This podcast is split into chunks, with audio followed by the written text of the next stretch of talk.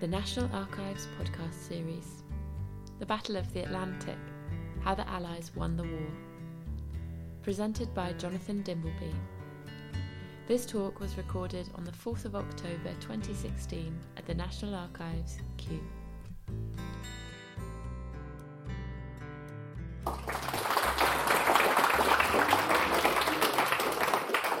Thank you very much. It's a, it's a, it's a great pleasure to be here in this citadel of what is of such vital importance to anyone who aspires to write uh, about anything that happened in the past and has been very useful and important to me. Um, it's also quite daunting because I have a suspicion that a number of you have very clear views. Many of you will be very informed. And even if you're not, um, I still feel daunted because I'm always reminded at moments like this of the, the, the, the story of the politician, cabinet minister at a party conference, like those that are going on at the moment. And he delivers himself of the speech, which is probably written for him by his team, and gets the accolade that is almost routine. People stand up, clap, applause, pat him on the back. He goes down through the central aisle, smiling, saying, Thank you very much. And then off to the right, he hears a still small voice saying, Didn't think much of that. so he turns to his aide, who's very sharp and very bright, and says, Yeah, that fellow over there said, Didn't think much of it. Don't worry at all, says the aide. Have no anxiety of any kind. He has never had a thought of his own in his head ever. He merely says what everyone else is thinking. so, with that readiness to bolt out of the door at the end, um, I'll, uh, so my, my plan is to, to, to, talk about the book, and then if anyone has any comments, questions, I'd be too glad, uh, obviously, to respond to them. I, I want you to put your minds, if you could, in the year 1939, the 3rd of September, a passenger liner called the Athenia with 1,102 passengers on board was steaming away from Liverpool bound for Canada. At 7.43 that evening, the liner shook with a massive explosion. Chairs and tables slid in the same direction. Passengers started to flail about, falling to their hands and knees as they sought a, a door handle or a rail for purchase. The lights went out. Children were separated from parents. A woman shouts, For God's sake, help me find my baby. Eight hours earlier, the Prime Minister, Neville Chamberlain, had announced that Britain was at war with Germany the Athenia had been hit by a torpedo. Mercifully, only 118 people lost their lives, including 16 children.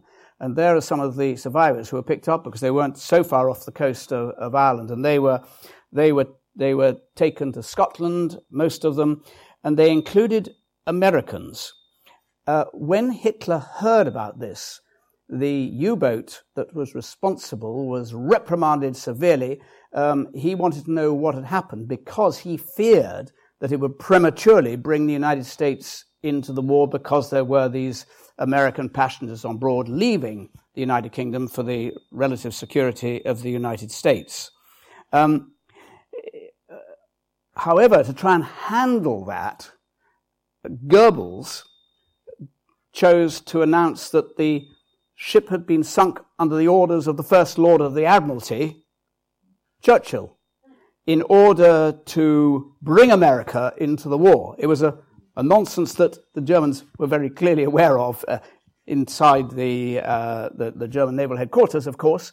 Um, and they went through the, with this charade, and it is the case that one or two Americans in that neutral era were not entirely disinclined to disbelieve what they'd been told by the Germans. The propaganda war was already underway. The Battle of the Atlantic had begun it's hard to exaggerate the, the importance of that struggle in the Atlantic to the outcome of the Second World War. Britain depended on the Atlantic Ocean for her very survival, for food, for oil, for iron, for wood, for every kind of mes- metal. Were the lifeline to be severed, Britain would have had no choice, would have been starved into submission, and Nazism would have been able to rule the European roost. Churchill would reflect later, I quote him, the only thing that ever really frightened me during the war was the U boat peril. And Never for one moment could we forget that everything happening elsewhere at land, at sea, or in the air depended ultimately upon its outcome. Um, it was not for nothing that it was he who coined the phrase that's the title of this book, The Battle of the Atlantic, uh, to make sure that the British public understood its crucial importance to the nation's survival and Allied hopes for eventual victory.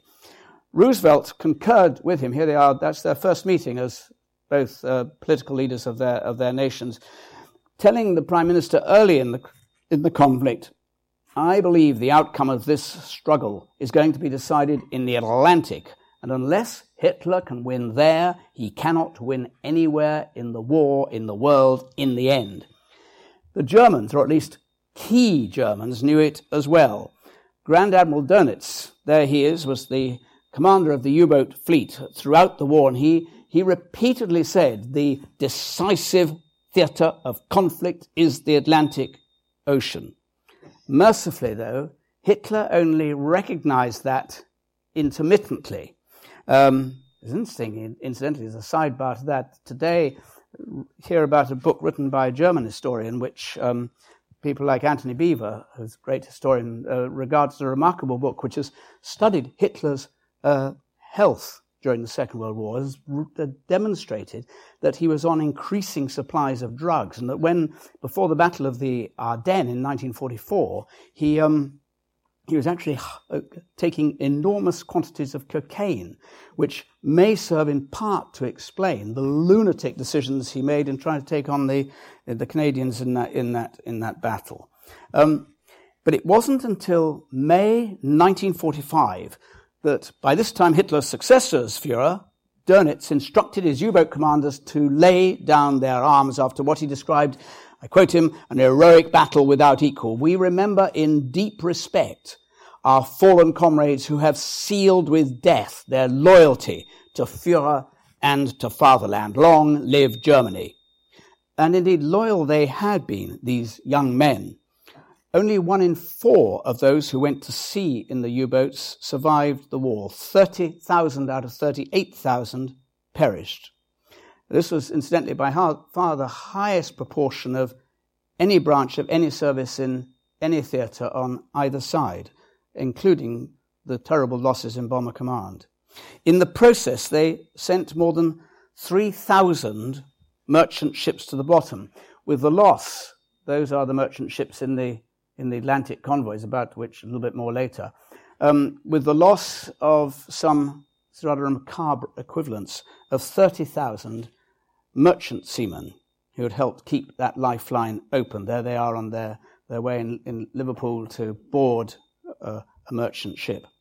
The, the Battle of the Atlantic was not only the longest campaign in the Second World War, it was certainly the greatest naval struggle in all history. This book is about this epic struggle on which victory or defeat hinged in the Second World War from the Western perspective, and during which the balance of advantage teetered from one side to the other with alarming and unexpected rapidity. The battle was fought, as I say, in all parts of this vast and remote maritime area, covering many hundreds of thousands of square miles of ocean, not only on the trade route. I'm going to see whether I can make this work, but I'm not sure that I can. No, I can't. Um, you can see the Atlantic. Anyway, the, the main route was, was with the Atlantic route was from New York, Halifax, across to Britain, Northern Ireland, through the Atlantic Gap, uh, about which again more later. But of course, ships are also coming up from South, South America, up through Venezuela, often to pick up oil through Florida, USA, and up that way, and from the Indian Ocean round to the west coast of the continent of Africa, often stopping off the principal important base at Freetown, to Gibraltar and around. So it was, it was, and in addition to that, there were independent, uh, uh, unwise generally, independently uh, skippered uh, merchant ships avoiding the convoy routes altogether, and very exposed they were. It was, it was also fought in the Mediterranean, very important. In fact, it's how I came to write this, this, this book from what I'd learnt during the, the, of the segment. Mediterranean is absolute crucial theatre from Britain's uh, point of view. Although we call it the Battle of the Atlantic, it actually was much more um, than that. Britain had vital imperial interests And it was there, of course, in North Africa that the United States joined the British on the ground for the first time and thence into, it, into Sicily. It was also fought um, uh, from January 1942, after Hitler had declared war on the United States, along that Atlantic uh, seaboard from Florida up to the border with, with, with Canada. And that proved to be an extraordinarily fertile, the term they used at the time, killing ground for the U-boats. And the impact on Britain of that, just a handful of U-boats, uh, was so severe that Churchill was driven after a few weeks to cable the White House saying, I am most deeply concerned at the immense sinking of tankers. Remember the importance, all our oil came from outside the United Kingdom. In a little over two months in these US waters alone, about 60 tankers have been lost or damaged. It is so serious that drastic action of some kind is necessary. The ships were being sunk for a very simple reason. Read your passage from this. This is um, uh, Peter Cremer, who was one of the U-boat commanders who survived the war, and he was one of those who was sent to the Atlantic seaboard um, immediately after Hitler's declaration. And he describes we were cruising off a coastal road with darting headlights from innumerable cars. We were in so close that through the night glasses we could distinguish equally the big hotels and the cheap dives. And reading the flickering neon signs before this sea of light, against this footlight glare of a carefree new world, we were passing the silhouettes of ships recognizable in every detail and sharp as the outlines in a sail catalogue. Here they were, formally presented to us on a plate. Please help yourselves. And indeed they did. And they went on doing so, not for a few days or for a few weeks, but right until May of 1942. And the reason for that was simple, because as those lights were sparkling in the night sky, the US authorities at first did nothing about it. Blackouts across Europe, bright lights on the eastern seaboard. The, the uh, reprehensible failure to do that, as it was described by the uh, official US naval historian, and a brilliant uh, four or five part history by, by Samuel Eliot Morison, he explained when this obvious, he was himself served incidentally in the, in the, in the US Navy. When this obvious defense measure was first proposed, squawks went up all the way from Atlantic City to southern Florida that, quotes, the tourist season would be ruined. He goes on, ships were sunk and seamen drowned in order that the citizenry might enjoy business and pleasure as usual. Um, it was also fought. It was also fought in the.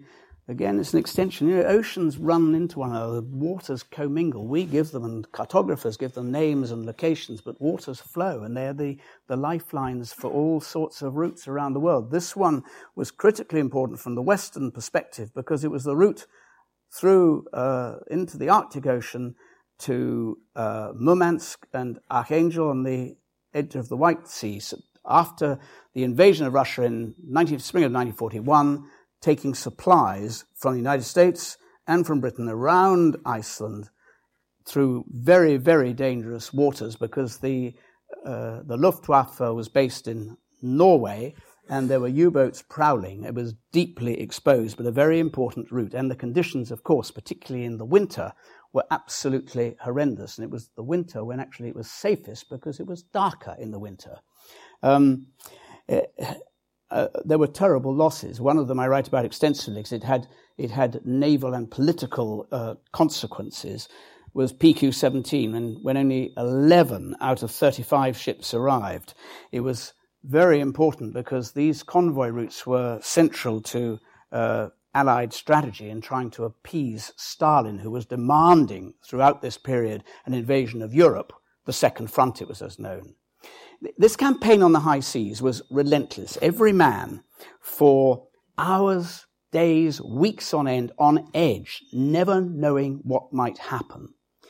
The enemy was always at hand lurking just over the horizon or prowling beneath the waves.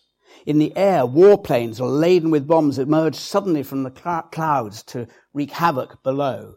Ships and submarines may look forbidding, but their hulls are a skein of metal so thin that, as Winston, once Winston Churchill remarked in his characteristic way, a brilliant aphorism, that warships, battleships in action, were like eggshells pounding each other with hammers.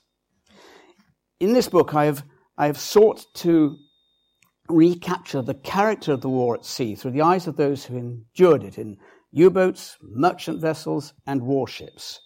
But I have a greater ambition. It's, it's to put the struggle on the high seas into a global context that puts the Battle of the Atlantic at the epicenter of the struggle for victory in the Second World War. You can't appreciate the character or the scale or the course of the Atlantic campaign without understanding Hitler's obsession with the conquest of Russia, Churchill's unyielding commitment to the British Empire, Roosevelt's need to balance his own instincts against the majority of those of his electorate and the isolationists in Congress, or Stalin's furious demands that I touched on a moment ago that the Western Allies should open that second front.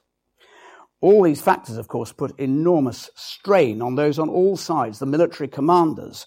This, in fact, is um, at the Admiralty with the uh, marking the routes of merchant ships and uh, seeking to identify where the U-boats, the marauding U-boats, might be. Well, it was a 24-hour uh, a day task.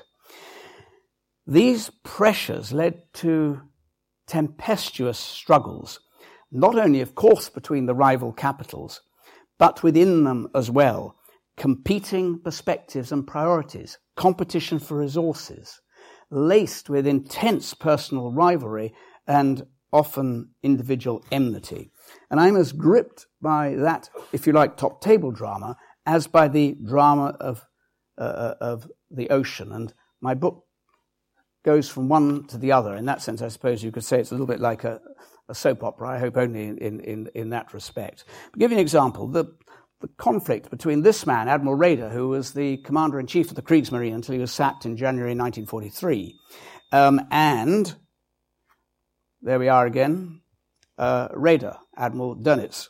Um, this reached such a pitch of personal animosity, they had a strategic difference as well, that Raeder uh, apparently insisted that Dönitz should be airbrushed out of every photograph in which the two men appeared together, which is quite difficult to achieve because they did, for obvious formal reasons, appear together quite often. Uh, there was a tremendous tension between uh, Admiral King, the commander in chief of the US Navy, a very brilliant and a very difficult man, and any number of his senior colleagues, to the point where an exasperated General Eisenhower, who was a genial person, he had a hot temper, he was genial for much of the time, noted in his diary, one thing that might help win this war is to get someone to shoot King. And between officials, here we are on the eastern seaboard again, in Washington and London, as the British, led by Churchill, demanded more ships and supplies to save Britain from collapse, while their American counterparts insisted that the British were exaggerating the need and that in any case, the resources, the ships and the supplies were required by the United States to defend itself on two fronts, not only in the Atlantic, but in the Pacific as well. And that was a very bitter, sustained struggle, which uh, led to really difficult relations, even for a time, between Churchill and Roosevelt. Roosevelt skillfully dissembling much of the time and making promises that he then uh, did not deliver and had no intention of delivering. But perhaps the most ferocious of these battles, and it was very significant for the Battle of the Atlantic, was between the British Admiralty and Bomber Command. And this was so prolonged and so bitter that it provoked one senior admiral writing to another, writing to Admiral Cunningham, in fact, who was then in command of the Mediterranean fleet. Um, this was much more savage, this is contemporary writing, much more savage than our war with the Huns. Um, most of those who perished at sea lost their lives in very grim circumstances. The fortunate ones were those who died swiftly, to be blown up by a torpedo, or in the case of the U boat crews, by depth charge, uh, machine gun fire. Others were trapped in sinking hulls, asphyxiated by toxic fumes, burnt severely. Some died from their wounds in vessels that very often lacked anesthetics, uh, usually lacked surgeons, very often, therefore, both. Some drowned when their lifeboats were smashed into flotsam, or because after days or weeks adrift without food and water, they succumbed and threw themselves very often overboard. Here's a, a, small taste. I write about it obviously quite a lot because I think very the, the endurance and the suffering matters. But here's just a, um, a small taste. There is the map of the United Kingdom. The top there you will know is, is the, are the Orkneys and Scapa Flow. And Scapa Flow was the main base of the Royal Navy's Home Fleet, which is the largest uh, fleet in the, in, the, in the Navy. It was a supposedly secure harbour, but it was penetrated by a German U boat in late 1939. Uh, under cover of darkness, it torpedoed a famous old battleship at anchor there. Mercifully, most of the fleet was out, otherwise, there would have been a much greater loss. Uh, a famous old battleship called the Royal Oak. As the ship went down, uh, one of its uh, uh, officers, Surgeon Lieutenant Dick Caldwell, was hurled into the sea with everyone else. He, he came to the surface and describes, I gulped oil and retched at the filthy taste in my throat. Thick black oil smarting in my eyes. I swam and floundered about. I heard cries about me, saw black heads bobbing, and I swam frenziedly again. I repeatedly went under until quite suddenly I gave it up and thought, I'm going to drown. And I thought of all the people I wanted to see again and things I wanted to do. He then clearly lost consciousness and was plucked half dead from the water. He was fortunate. 833 of his shipmates perished within the hour. And there are many, many other similar examples, and on both sides. Here is a, uh, Com- Commander Herbert Werner, one of the other few commanders to survive, recalling the moment when his U boat was hit. This was the end. U 415 lay crippled, bleeding oil from a ruptured tank, a target to be finished off with ease. Suddenly, some men came struggling up the ladder, shaken, mauled, groggy, reaching for air, tossing inflatable rubber floats to the bridge. This, I thought grimly, was the way many of my friends had died the silent way, leaving no word. And then there was the weather. Weather in the winter so extreme in ships that were not equipped adequately for sailing in those waters in that kind of weather. Weather that frightened even the most hardened mariners.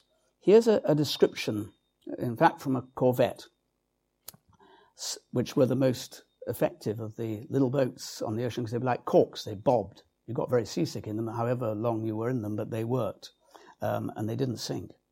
Um, six days of screaming wind and massed tumbling water, of sleet and snowstorms, of a sort of frozen malice in the weather which refused us all progress.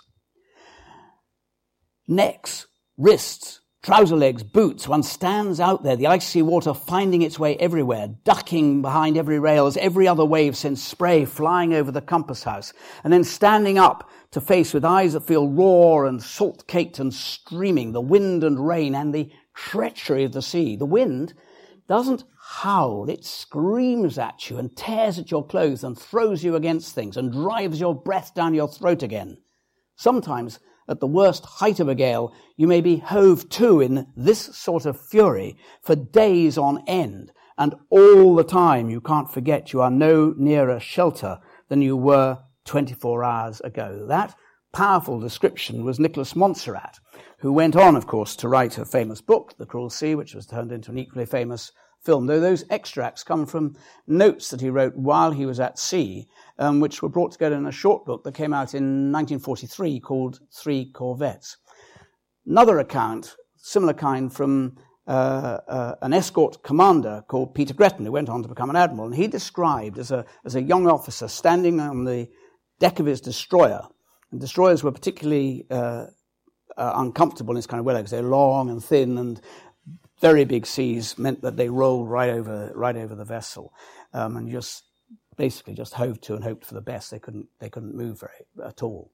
Um, and he described a, a wave that was much bigger than the others coming over and grabbing him, hurling him overboard into the water. He thought, that's it.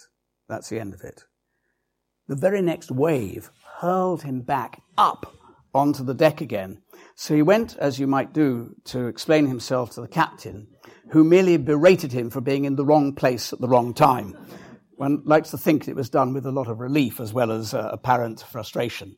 Um, the, the, in the real, real wet and the real cold, heavily laden ships were easily overwhelmed by that ferocity of the elements. Ships became encrusted with ice, which made them top heavy in a storm. You had to work non stop to clear the decks in the Atlantic and in the Arctic, particularly. Um, stanchion posts twisted under the weight of the ice. Guns fell off their, off their mountings, and ships capsized, their crews drowned. Um, and there was precious little escape. It was not surprising, perhaps, with that fury of conditions, that another fury was provoked amongst merchant seamen about the behavior of some of those who were safe at shore on land. This is, again, Nicholas Monsarrat, who I think articulated extraordinarily well in the same period the, the feelings, had a language to describe what his fellow shipmates were thinking.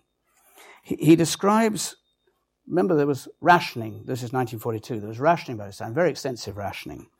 And he describes the black market buyers and thieves wrangling goods in excess of quota, people taking God knows what profit on the sale and resale of things. Imagine what bloody fools we feel, knowing that a convoy of what we thought vital supplies had really gone to the comfort of such people, the comfort of stupid folk who cannot visualize the price in blood of what they are wasting, the profit of assorted vermin who see in a shipload of necessaries only the chance of a squeeze. By February 1942, um, it was virtually impossible to drive a car for leisure. In fact, it was, strictly speaking, outlawed, pleasure motoring. Um, but it was quite easy, if you wanted to, to get round it, if you were ingenious or if you had a lot of money. Um, I, I, write here, you could acquire extra coupons for fuel by fraudulently licensing your car as a taxi or by claiming dishonestly that you needed to attend church on a Sunday, or if you had the means, by purchasing several cars, acquiring coupons for them all, but only driving one of them. Were such men, this is now Monsarrat asked rhetorically, stupid, incurably selfish, traitorous? Do they feel clever when they've got their extra whack? Does it give them a sense of power to know that men, foolish, valorous, have fought and perished in hundreds just to keep their cars ticking sweetly? Once again, ten such are not worth the skin of the man who dies for them.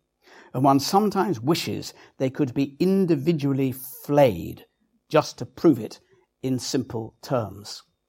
Um, unlike their Allied commanders, the German aces, as they were called, the U-boat commanders, were garlanded when they returned to port. Pretty girls, garlands of flowers, bands, uh, awards, often presented by Hitler himself. They were flown to Berchtesgaden or to Berlin or to his headquarters in eastern Prussia, um, and, and he presented them. In this case, that is on the left hand, Prien, who was the person who who, who sank the, the, the, Royal Oak, being given uh, oak leaves, as it happens, by, by Hitler.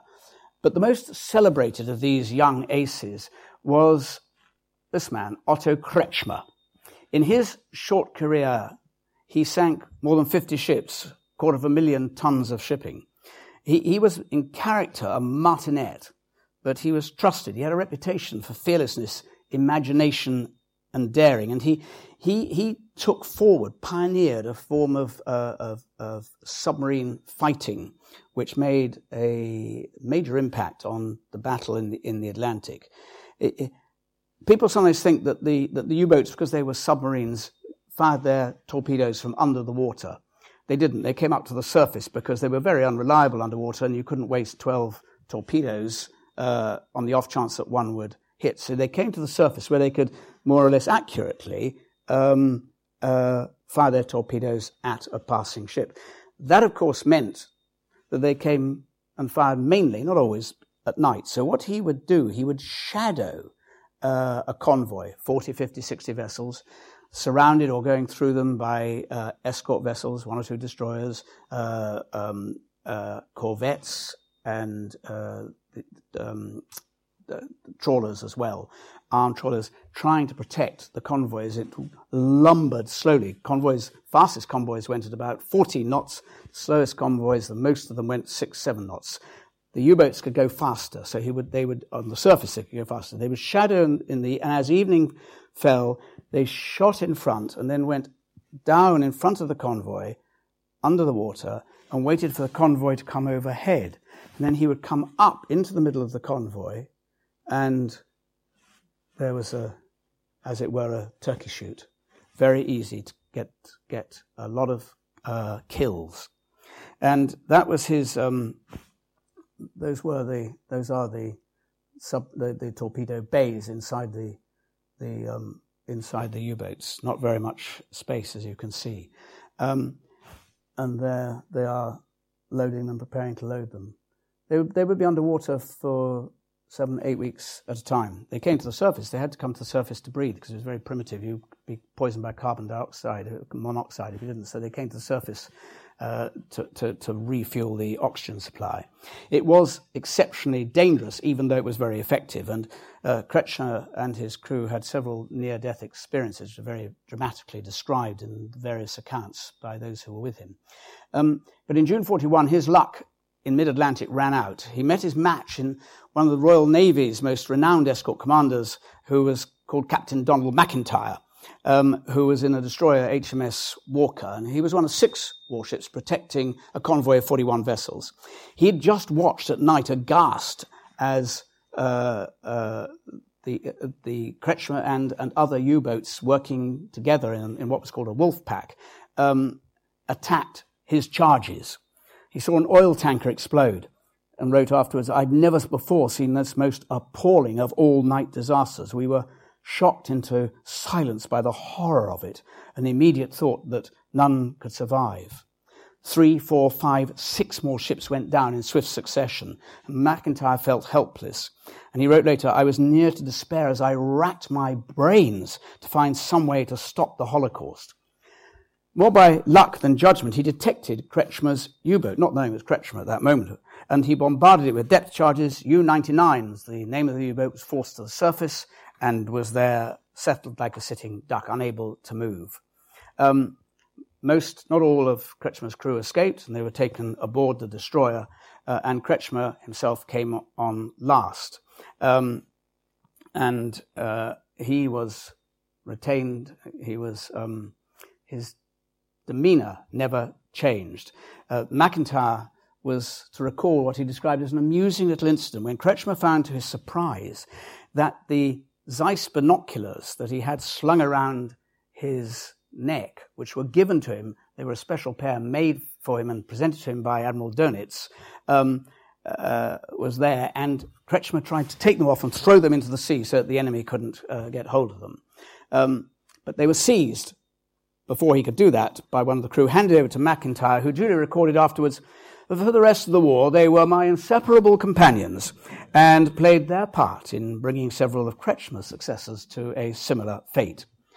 Incidentally, by Kretschmer's own account, he and his crew were treated with great consideration and courtesy by Macintyre, um, who made his own cabin available to the German ace. And one of these events, I was told, so it isn't in the book, um, that one of the ships, the captain of one of the ships that he had sank, was also picked up by the destroyer, by Walker, and the captain, Kretschmer, um, and Macintyre, going back to Liverpool, where Kretschmer was, was, to be incarcerated, played cards together in his own private uh, uh, suite, as it were, suite in his cabin.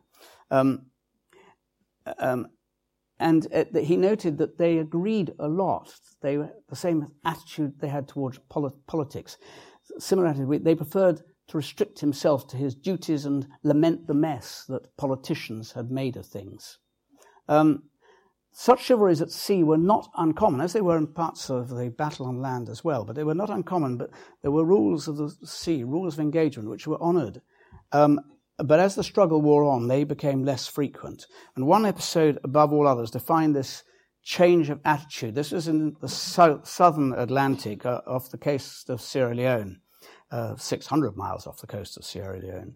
A U boat commander called Werner Hartenstein came across a liner it was the Laconia. You will have heard of the Laconia incident, very possibly.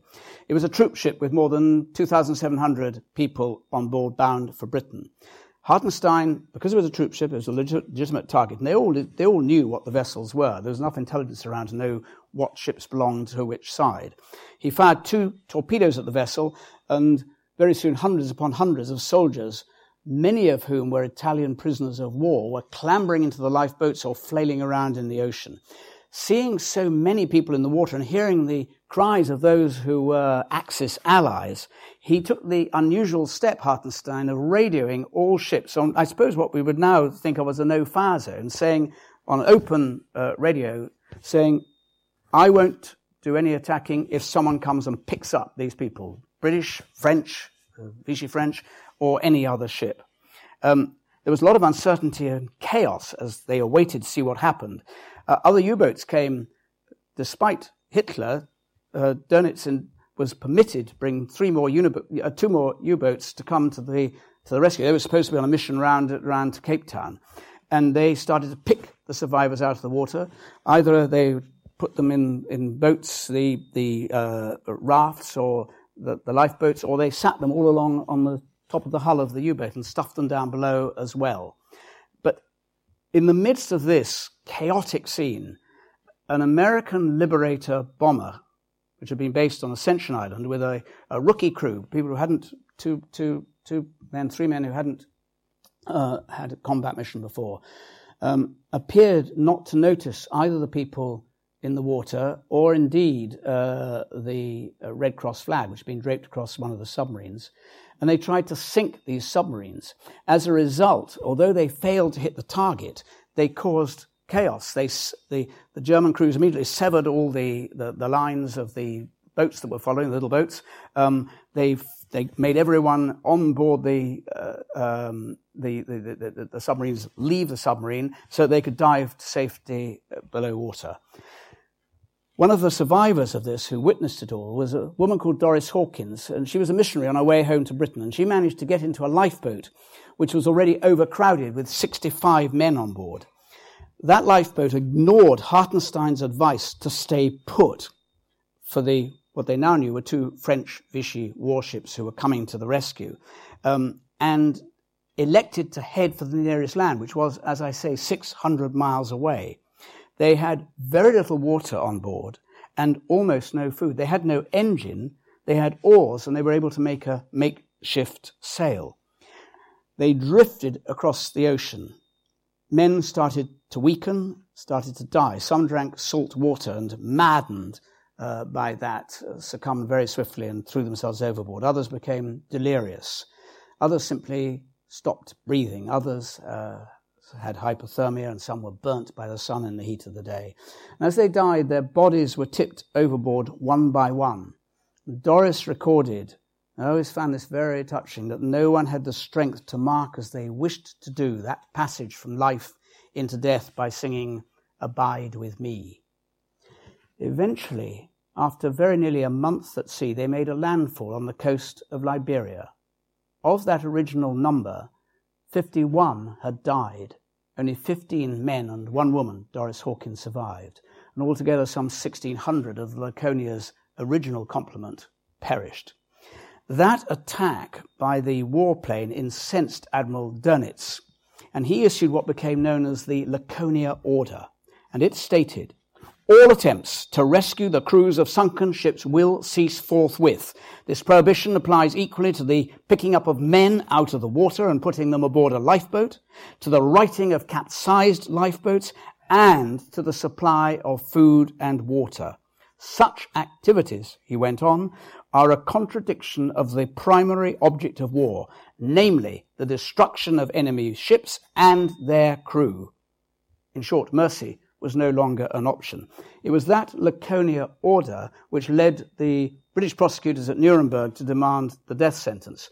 But as it happened, Admiral Nimitz, the American commander in chief in the, in the, in the Pacific Ocean, uh, in, a, in a, uh, a, a, document he put forward, he didn't actually appear in the hearings, uh, but he sent a document in which he conceded that he had made a very similar order. And although there's no uh, equal footing between that law case and the other, the impact was enough to secure um, uh, uh, his life, Dönitz's life. And he, he, he served uh, 10 years in Spandau and then was released and wrote his memoirs, which are, uh, of course, very self serving, but also very illuminating.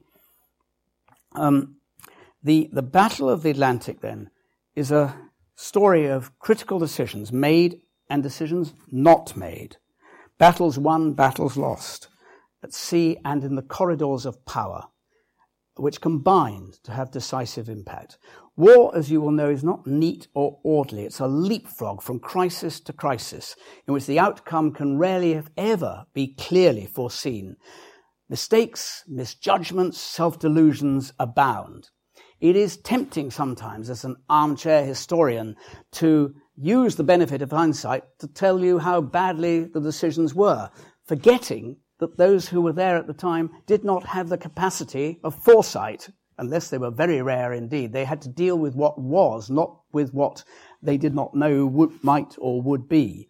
Um, uh, uh, there were two, however, major errors in the Battle of the Atlantic amongst others, that I, I deal with because I think they're both salient and pertinent and they were avoidable at the time. It's widely believed, in fact, it's become a, a popular myth, not only that Bletchley Park was critical to the outcome of the war, the code breakers there, which of course it was, but in particular it played a decisive part in the outcome of the Battle of the Atlantic and victory in that ocean. I, I think that is overstated and indeed is a misconception. And I argue in the book that the Admiralty's own failure to protect British communications was of significantly greater moment in the Atlantic. And it's a failure that has been uh, widely, if not uh, generally, overlooked. That's not to say, of course, that um, Enigma uh, did not matter at all. Of course it, of course it did. Um, towards the end of 1941, Kretschmer's successors became increasingly frustrated by the fact that so many Allied convoys going across the North Atlantic seemed to be taking evasive action just as they were about to launch an offensive. Dönitz thought there must have been a breach of intelligence. He was told repeatedly this was quite impossible. The code for naval enigma could not be broken. Um, and there it is, of, of, of, course. It was used to transmit orders from uh, uh, the headquarters of U-boat command to the U-boats in the ocean and for the U-boats in the ocean to transmit using the code, giving their position, what had happened, what was happening, what they were planning to do back to uh, headquarters. Um, and the intelligence specialists, German intelligence specialists, could not imagine that it was possible to break it. So they came up with all sorts of other possible explanations. Dönitz came up with well, maybe there was a spy in the headquarters, maybe there was a traitor, maybe the Allies had some kind of special radar fi- direction finding system. Anything but the, the truth. Of greater significance, though, despite that, was that the British were entirely unaware that the German intelligence network known as B-Dienst, which they knew the name of, of course, and that it existed, was able to read most of the messages transmitted by the Admiralty to its own warships, and especially to those warships uh, uh, and the merchant ships in the convoys. There was immediately after the war a top secret report, which was deemed at the time so disturbing and important. It was an Admiralty report that only three copies were ever made. That concluded that by 1942, I quote from it, the enemy was reading most of the North Atlantic convoy traffic so quickly that he often had movements and diversion information. That was diversion because of the known position by the British of where the, uh, of where the U-boats were. Had these, um, this diversion information 10 to 20 hours in advance. Thus, Dönitz was in a position, I quote again, to forecast alterations in convoy routes to avoid U-boats and therefore to reconcentrate his wolf packs on our convoys. And it, it judged uh, damningly, it was called the Tighe Report, quotes this leakage of information through inadequate codes and ciphers not only cost us dearly in men and ships, but very nearly lost us the war. Perhaps of even greater significance was a battle within the United Kingdom between the Admiralty and the Air Ministry, and specifically Bomber Command, that one that the Admiral describes as being more savage than the war against the Huns. This pitted this man, Sir Arthur Harris, Commander in Chief of Bomber Command, against this man, Admiral Pound, uh, the, the first Sea Lord. Now, Pound wanted some of these, the very long range bombers, and for a crucial role. They were the only aircraft with the range to fly into the remotest part of the North Atlantic convoy route to challenge the U boats from the air. It was here in the Atlantic Gap. I haven't mentioned it, I mentioned it earlier. Right in the middle there, you would think it was land if you didn't know. That is, is the, it was known sometimes as the Atlantic Gap and sometimes as the air gap. The air gap there, as it's, as it's defined, within that gap, which is approximately 300 miles by 600 miles, um, it was virtually impossible, well, it was impossible for any land based aircraft to reach there to cause any uh, uh, disruption to the U boats and get back uh, to land. So the, the wolf packs used to congregate um, either side of the air gap, waiting for the convoys, the full ones going, uh, uh, going, uh, going east and the empty ones coming back west, or usually relatively empty ones coming back west. And they were having a very easy picking there. Um, the Harris knew that, but he was unwilling to listen because he was not willing to acknowledge that even if the U-boats feared above all else the threat of attack from the air, but the air, he believed there were better things that could be done with his bombers. Of course, what happened was the, the effect of those bombers, if they were, as we discovered in the Bay of Biscay, discovered around the coast of Britain, the, the, the shorter range bombers were very effective.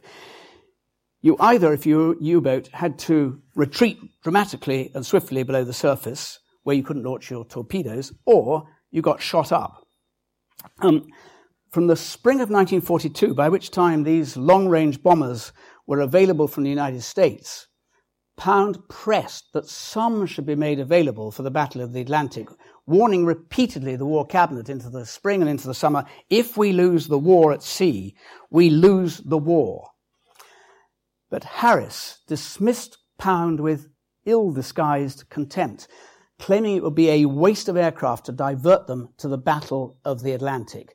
And he used very belligerent language so to do, saying they would achieve, quote, nothing essential either to our survival or to the defeat of the enemy.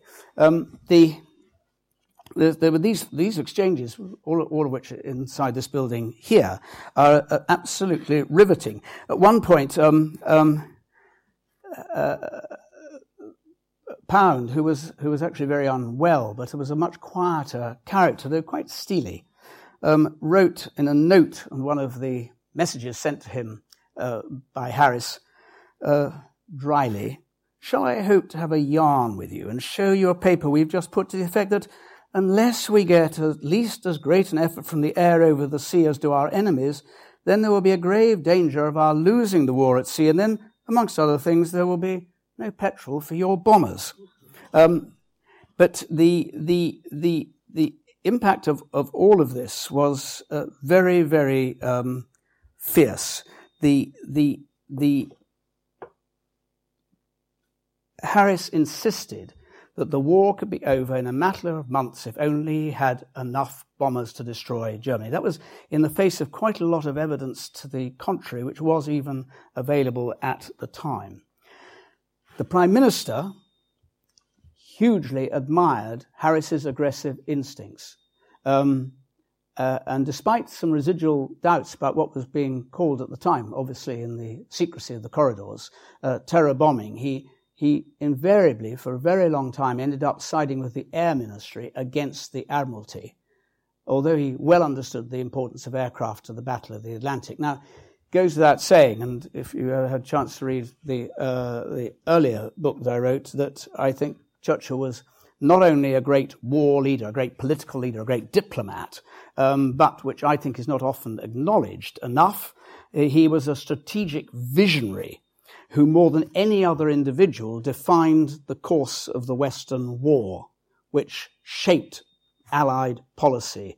Um, and he sometimes, because of his, uh, there were some egregious errors which can easily be enumerated, that is overlooked.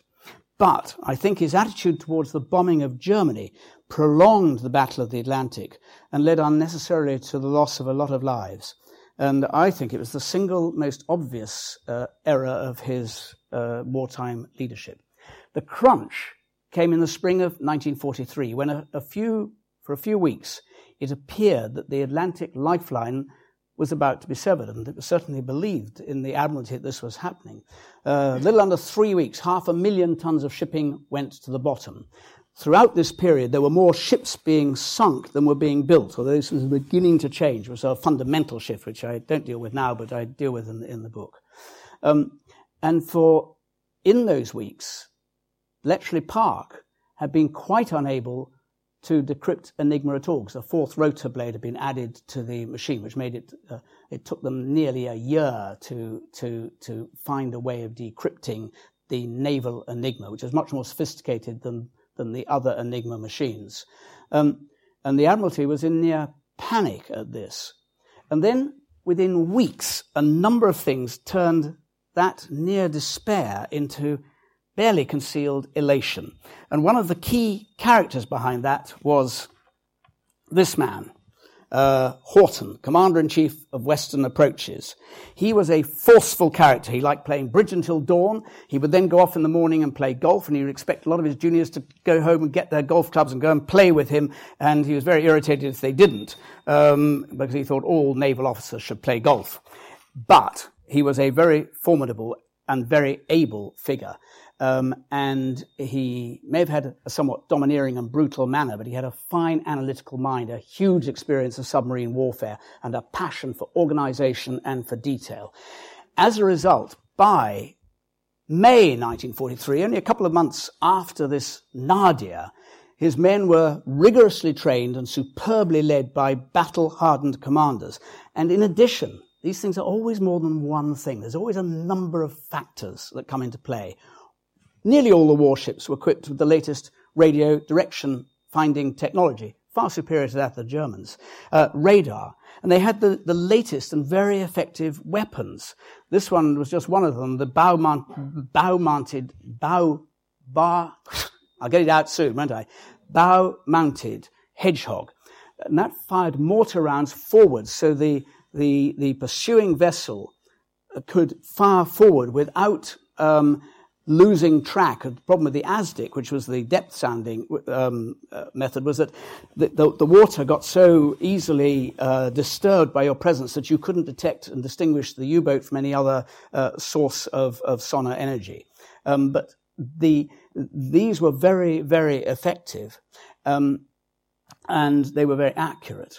And then the aircraft carriers were enough of them released for the first time from other theatres of war came on stream, and they, they had on board them uh, the little swordfish bombers, which were very effective. Um, but most importantly of all, by those who were f- in command at that time, belatedly, the long awaited, very long range bombers came into play. Um, they finally were available in the early weeks of 1943, following, as it happens, instruction to that effect at the Casablanca conference uh, uh, between the, the, Churchill and Roosevelt in January of 1943. Um, and they started to provide cover over the Atlantic Gap. The effect of all of this was almost instantaneous. Dönitz was forced to call off the Battle of the Atlantic to all intents and purposes. He said, We've got to keep going. But he said, You've got to keep going. He gave pep talks. Here's one of them recorded by one of those who were there. If we stopped sending our U boats, the enemy would stop escorting the convoys.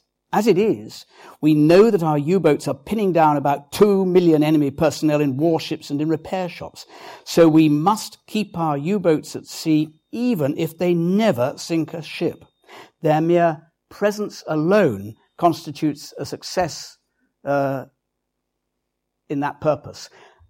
That was a measure of the extraordinary shift in, in fortunes. In fact, they hardly did after that. They did some damage, particularly to independent merchant ships. So most escorts got through.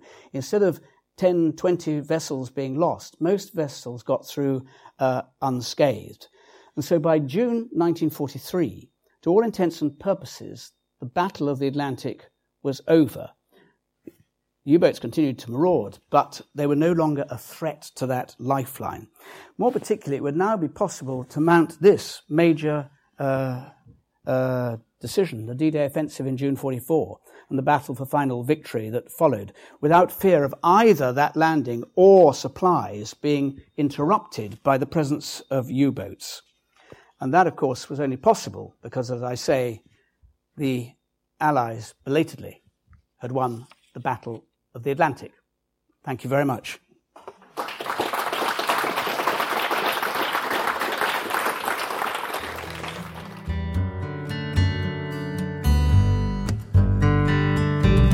This podcast is copyright National Archives, all rights reserved. It is available for reuse under the terms of the Open Government Licence.